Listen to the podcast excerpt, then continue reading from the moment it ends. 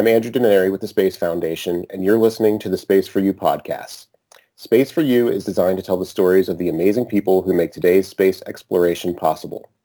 Today we are joined by Dylan Taylor, who is an active pioneer in the space exploration industry as a CEO, investor, thought leader, and futurist. Currently, Dylan serves as chairman and CEO of Voyager Space Holdings, a multinational space holding firm that acquires and integrates leading space exploration enterprises globally. He previously served as a director for Fortune 500 company UMB Bank and is the former global president of Colliers International. Dylan is also the founder of the nonprofit organization Space for Humanity and a co-founding patron of the Commercial Space Flight Federation. He has been cited by Harvard University, Space News, the BBC, PitchBook, CNBC, CNN, and others as having played a seminal role in the growth of the private space industry. And that's the abridged version. We thank you for joining us today, Dylan. Oh, thank you so much, Andrew. Appreciate it very much. So your professional experience prior to starting Voyager was in finance and real estate. So what inspired you to focus on space? You know, it, it's sort of maybe the other way around. I, I think I heard um, Jeff Bezos once remark that you know he got into the e-commerce business really as a means to create the resources to sort of feed his space passion, hmm. and um, I certainly can relate to that. I mean, I I uh, appreciate business. I think business can be a force for good. It, it often isn't, but I think it can be, and the thing I like about global business and the public markets is it's sort of borderless. It really, capital transcends nationality and borders. So I, like that element of it. And I like having a platform to, to try to impact uh, things that I believe are important in the world. Um, so I like that element of it, but I would tell you, you know, finance, real estate, those kinds of industries, at least for my taste, aren't as enlightened, if I can use that term as what I see in the space industry. And, you know, space is a really special industry with, I think, really unique uh, individuals. So long story short, I really approached my business career uh, as a means to an end. Uh, and I, by that, I mean, I wanted to create the skills and the platform and the resources to do great things in things that I really believe in. And space has always been a lifelong passion. And I'm um, in my 40s, late 40s now, but about, I would say, you know, seven, eight years ago, really started turning my attention more and more to space. And, and now, of course, I'm, I'm full-time focused on it, uh, which is very uh, enjoyable and, and uh, just uh, very fortunate to be in a position to focus on what I love. Space was formerly dominated by government agencies, but increasingly has become the domain of commercial businesses. How do you think commercial space and government agencies harmoniously contrast and complement each other? Yeah, that's a that's a great question. I think you know obviously the governments of the world, U.S. being the most dominant, but JAXA and Japan and ESA in Europe, they've really been the main client base uh, for the space industry historically. Uh, obviously, that's changing with the advent of commercial space, and uh, it's also, I would say, changing with the advent of how space is being looked at from from nation state points of view as well. I mean, I'm, I'm really happy to see the announcement recently with the Artemis Accords, uh, with more sort of global uh, cooperation around uh, the upcoming moon mission. Uh, so I think it's evolving, but I think that the government as a client has been and will continue to be, you know, probably the most important influence on space uh, from an economic standpoint. But I, I think over time, you know, let's say 80% of the market is government, 20% commercial at this point uh, I think over time that you know that'll get closer to 50-50. But uh, but obviously it, it plays a, a, critical role. Yeah, commercial space I suppose is serving some different purposes as well, kind of like with satellites and things like that, small sats. You know, there's a lot of other purposes as well now. And as far as there's also, you know, commercial space travel there on the horizon, would you liken today's commercial space sector to a modern day space race uh, with companies competing and driving each other to achieve goals more quickly? I would. Yeah, I would. I mean, I think there is some some friendly competition and, and maybe some unfriendly competition here and there as well. But no, I think um, look, I think the new space phenomena, the commercial space focus uh, that I, I, believe very strongly in, I think is built on this notion that um, everything should be looked at from first principles. You know, take rocket reusability. You know, I, I've got some very dear friends in the space industry that run large space companies that, you know, were saying up until maybe even six months before uh, SpaceX demonstrated rocket reusability that it was foolhardy and it would never happen. You know, so I, I think what New Space has hopefully demonstrated or commercial space has demonstrated is some of these, you know, concepts are possible when you look at it with a fresh perspective. Uh, now, that all being said, there's a role for, you know, more pragmatic, uh, more traditional space. You know, I, I, look at ULA, they've had 139 launches in a row without a failure. That's amazing. And you're not going to, you're not going to get that out of your garage, right? You're, you're, you're just not. So there's a role, I think, for each perspective in the industry. And I think ideally, uh, sort of commercial space would be pushing the envelope on, on innovation and, and sort of the, the visionary part of the industry and traditional space would be reining that in a bit to say, okay, well, that's great. How do we make it work? In your opinion, what are the most exciting things happening right now? You know, what, what initiatives do you think have the best chance of being realized in the near future?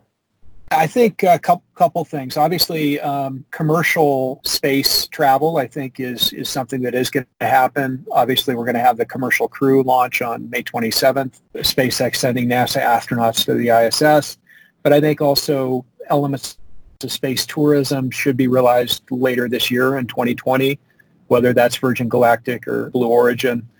Uh, the thing that I'm most excited about with respect to that is I think it'll be very exciting and energizing for people outside the industry, kind of everyday citizens, to, to see, you know, non-NASA trained astronauts going to space on a regular basis. Uh, so I, I, think that's great. Uh, obviously, continued uh, reusability is critical for the industry. We should get a Starship launch out of SpaceX, hopefully within the next 12 months or less uh, which could demonstrate some really interesting reusable technology. Uh, so I'm, I'm excited about all of that. You know, there's some things that are a little bit edgier, things like space manufacturing, the, the Archinaut mission that Made in Space is, is an important part of uh, demonstrating the ability to manufacture and assemble things like satellites in space. I think that's super interesting. And, you know, one of the things that people I, I don't think are aware of is the infrastructure bill which is likely to be passed in the U.S. later this year. Uh, and I say likely because it, seems to be a bipartisan issue that, that folks can agree on. You know, round numbers, if that's $3 trillion, you know, space has been identified as an infrastructure category. And, you know, what I'm hearing is somewhere between, you know, 15 and 20% of that infrastructure bill could be space.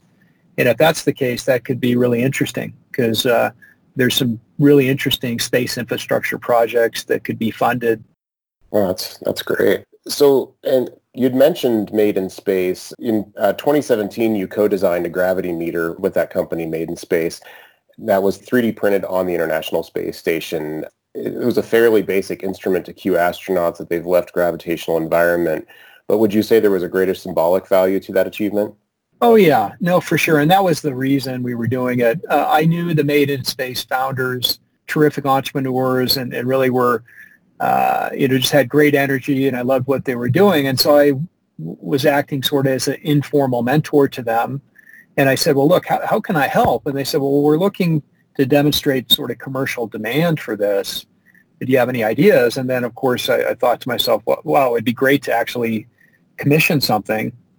And the way I was thinking about it is, how could we create something symbolic, as you mentioned, that would create, you know, I, I call them dinner table conversations and again, you, you want, you know, the 12-year-old around the dinner table with the family to say, did you know that they actually manufactured or 3D printed an object in space?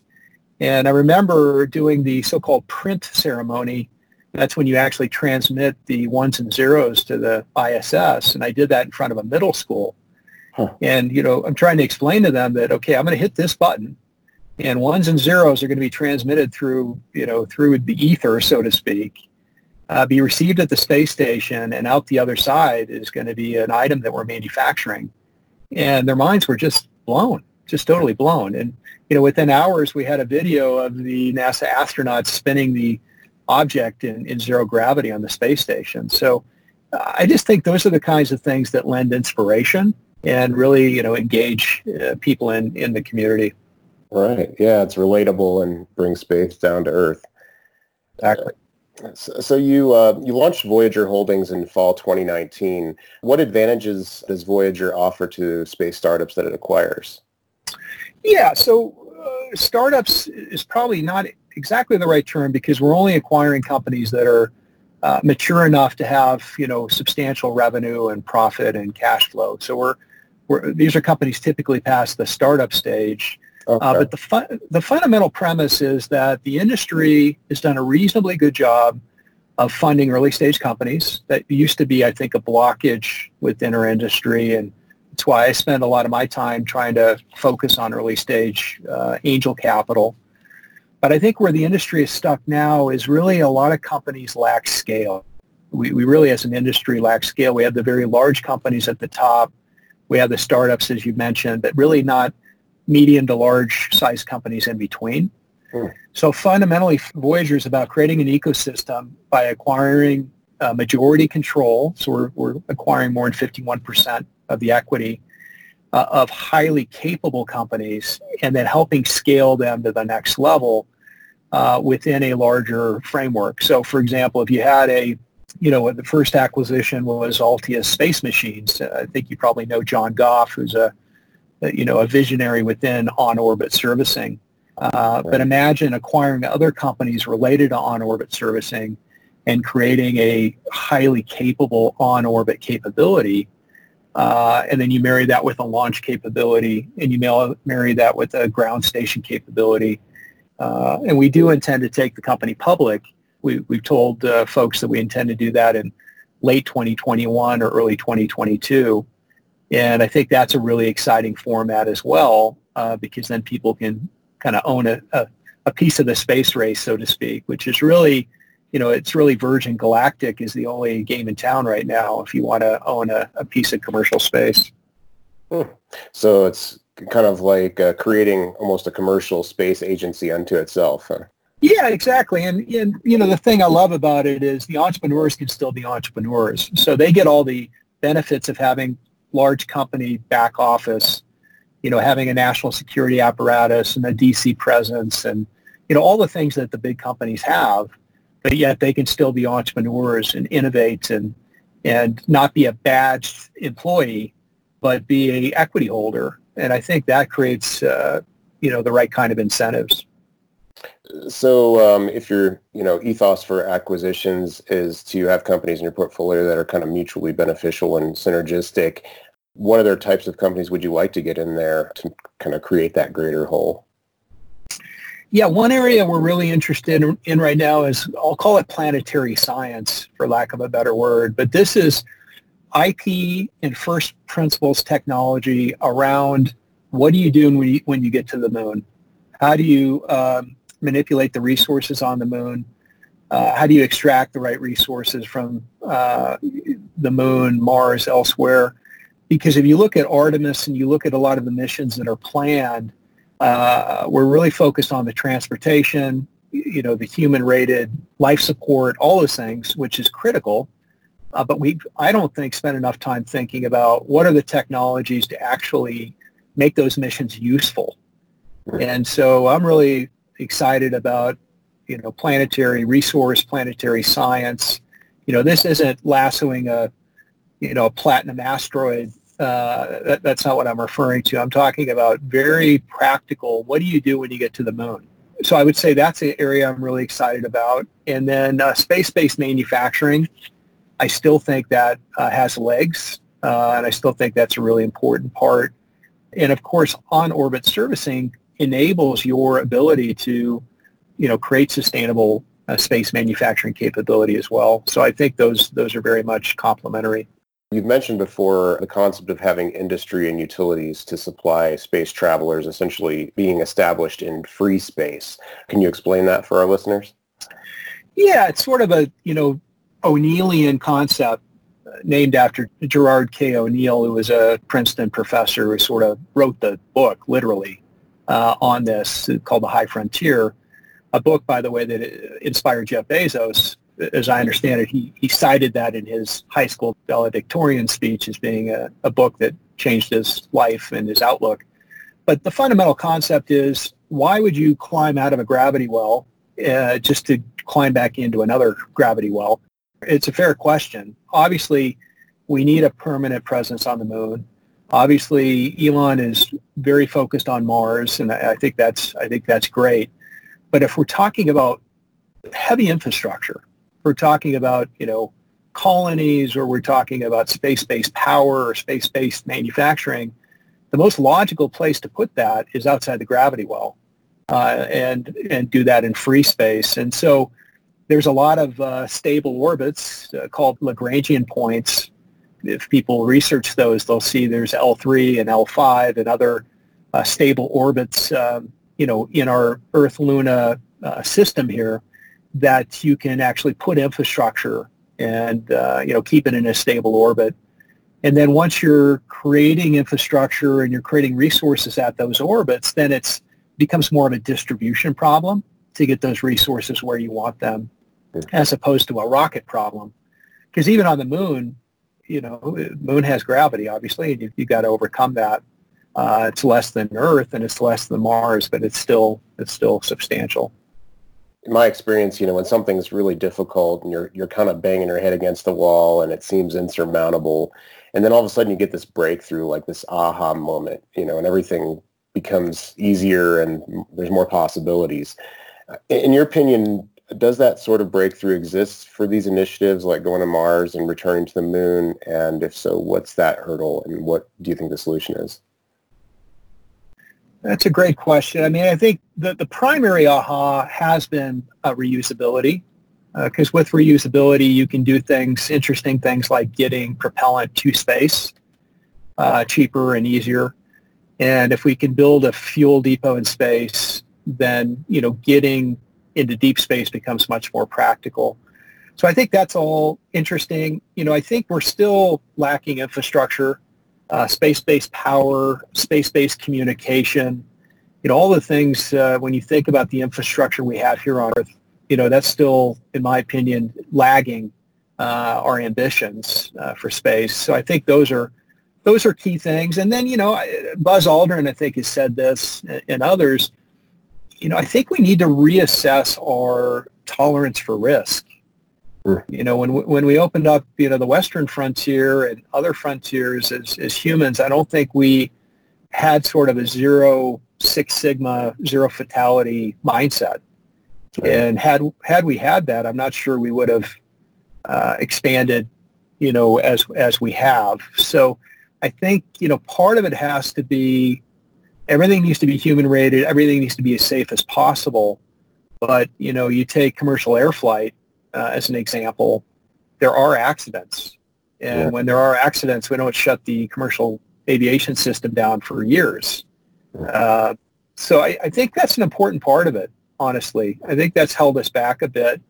Um, it certainly has increased the cost dramatically because if you if you insist on Six Sigma reliability you know, it probably quintuples the cost. You know, the difference between Four Sigma and Six Sigma is is probably uh, it's probably a five x uh, cost multiplier. Mm, that's a good point. What do you think? Would you say is a realistic timeline for humans returning to the moon? Well, 2024 is is a heavy lift. no, no pun yeah. intended.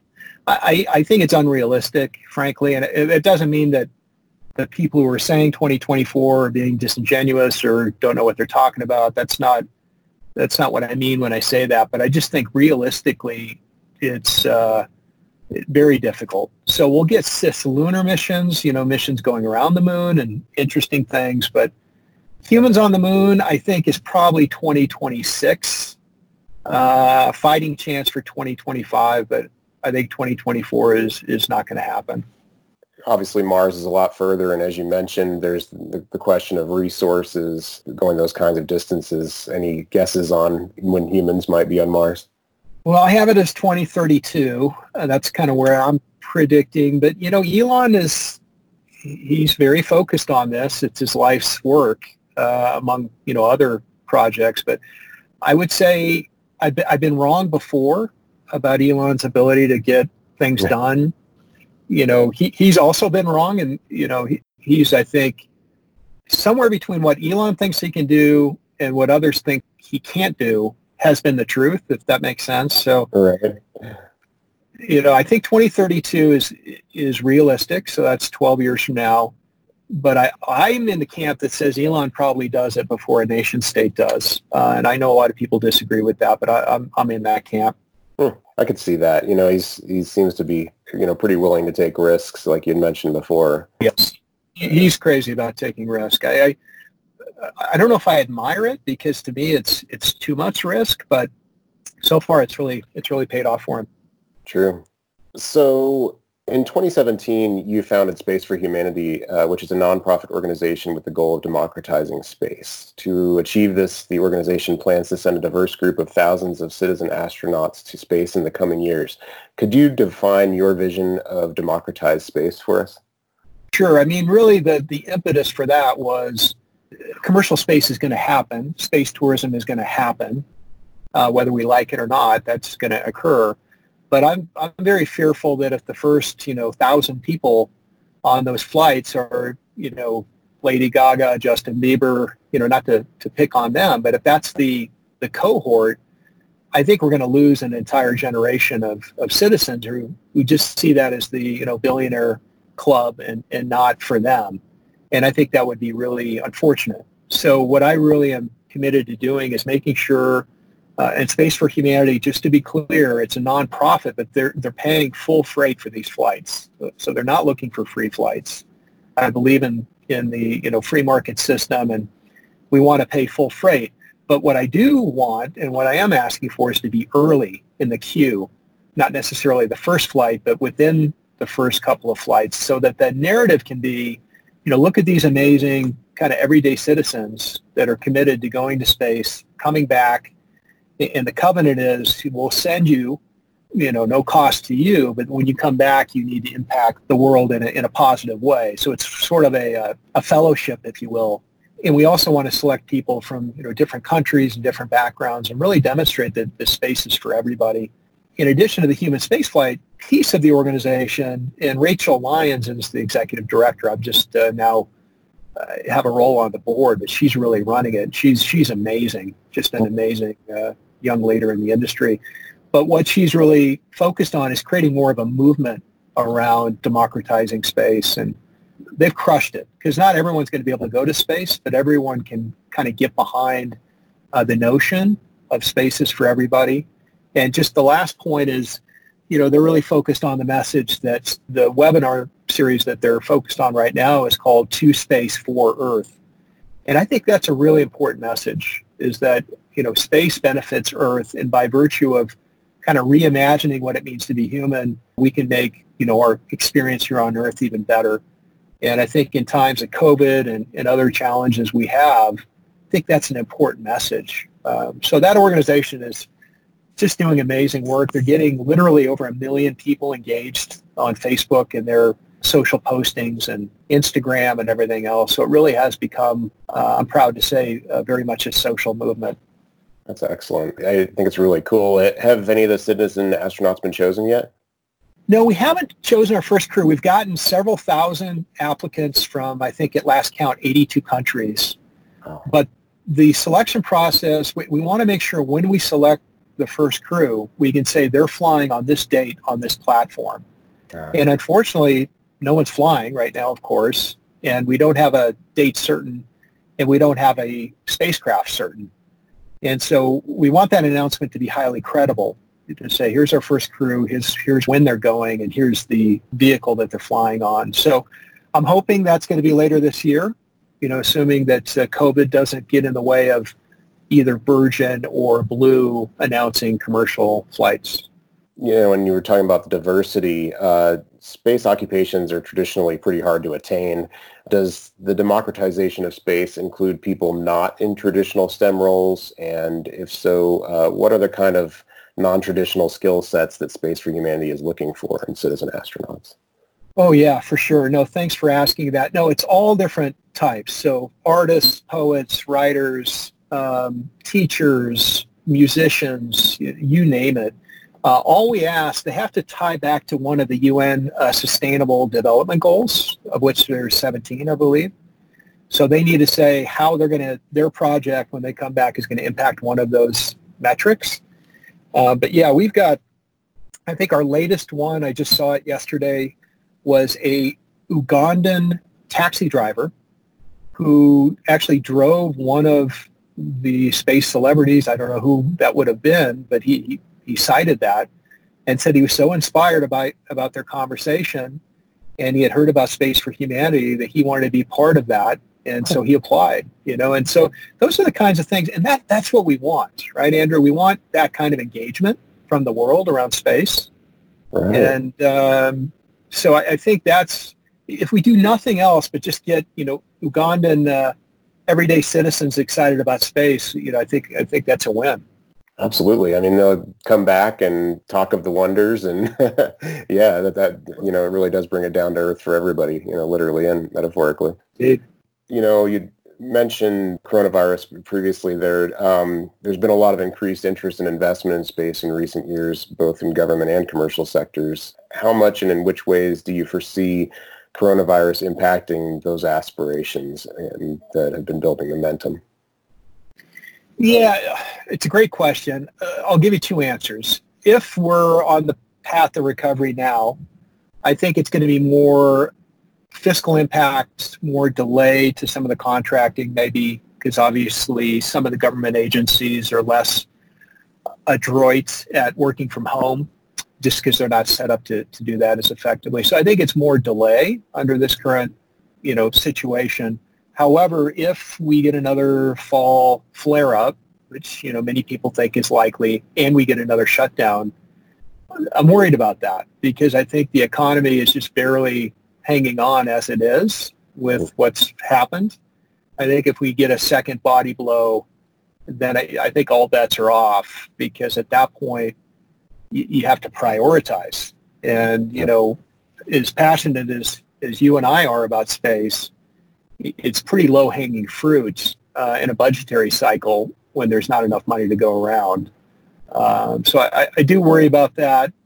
And then, of course, in kind of the venture capital world, pretty much everything is frozen right now. Uh, Voyager's really not. Our model's different because we're, as I said, doing majority control. So we'll actually announce another acquisition probably uh, probably here in a couple of weeks or so. But for most most traditional venture capital, that's you know that's really essentially shut down right now. And I think we need you know more stability in the economy before that's going to open back up. Uh, so, do you think that commercial space is possibly more insulated from economic downturns than government agencies, or is it kind of all all pain all around kind of? I I think it's probably more vulnerable actually uh, just because their capital sources are a bit more fickle. And by that I mean, you know, it's really the, the VC community. But yeah, I think I think there's risk all around. Uh, I am optimistic about this infrastructure bill that we, we talked about a, a little bit ago. You know, infrastructure is a little bit different than programs, right? That's more, hey, we need space-based power, as an example. So that's more of a long-term view. But I, I think I think there's some risk, Andrew. I really do. I, am an optimist. I'd like to think that you know we're out of the woods, but it's kind of hard to make that argument just looking at the practicality of, of where we are. I, I don't know what state you, you live in. I live in Colorado. Same here. Um, yeah, I mean it's it's open for business right now. No one's wearing masks. The parks are packed. So you know the the scientist in me says that that's you know that's not going to end well. But uh, but we'll we'll have to wait and see. That's a good point. Well, um, you were talking about infrastructure, and uh, just last month, the president signed an executive order regarding kind of mineral rights, I guess, on the moon. and I was curious, as that seems to conflict a little bit with the 1967 uh, Outer Space Treaty. How does that that jibe? Do you think? You know, space is kind of seen as this borderless thing, and we're talking about democratization. Do you think there's any potential conflict there? Yeah, I do. You know, it's interesting. I, first of all, I think the policy, the space-based policy traditionally has been emerging from the Cold War. And it, it uh, was written 40, 50 years ago in many cases, and it isn't very practical, doesn't meet our needs today. So I, I think universally people think space policy and uh, treaties and things like that need to be reformed. But, you know, I was involved with, with many others in the Space Act that was passed, I guess now four years ago now. And, you know, China wasn't a party to that agreement, obviously. And so you have to ask yourself, if not all of the key players in the world are a party to a an agreement, does, you know, wh- what does that mean exactly? Right? Is it is it enforceable or is it are you just setting yourself up for conflict? So, you know, I, I applaud the administration in terms of focusing on it as an issue, but I, am you know, I just go back to the ISS, and, and granted, China's not part of the ISS, but I think the ISS is one of the best things humans have, have ever done. You know, and, and uh, you know, we're flying to the ISS, we meaning Americans, on Russian rockets, you know, at least until uh, May 27th. So, so I think it transcends politics in many respects, and I think we need to, in my opinion, make sure that the sort of commercial elements of space are more collaborative because otherwise what's going to end up happening is one group of people are going to say this document governs, another group of people are going to say this document governs, and there are no courts in space, right? So that's just going to lead to you know some kind of military conflict. So I think it's important to, to really focus on uh, trying to get all parties to the table, and that's why again, I really commend the Artemis Accords. I think those are the right kinds of frameworks to uh, to try to address these issues. That's excellent. Well, um, I, I, think that's about the questions I had. Um, but it, you know, I want to offer the podium to you. Is there anything in particular that you know I didn't ask that I should have? oh no, I think Andrew, amazing job. I think we covered everything. Thank you so much. This has been uh, this has been great. All right. Well, thank you for your time today, Dylan. It's it's been a real pleasure, and th- that concludes this episode of the Space Foundation Space for You podcast. You can subscribe to this podcast and leave us a review on Podbean, Apple Podcasts, and on Google Play. Don't forget to follow us on Facebook, Twitter, Instagram, and LinkedIn, and of course our website, spacefoundation.org, where you can also learn about the various ways you can support the Space Foundation. On all of these outlets and more, it's our goal to inspire, educate, connect, and advocate for the space community. Because of the Space Foundation, we will always have space for you. Thanks for listening.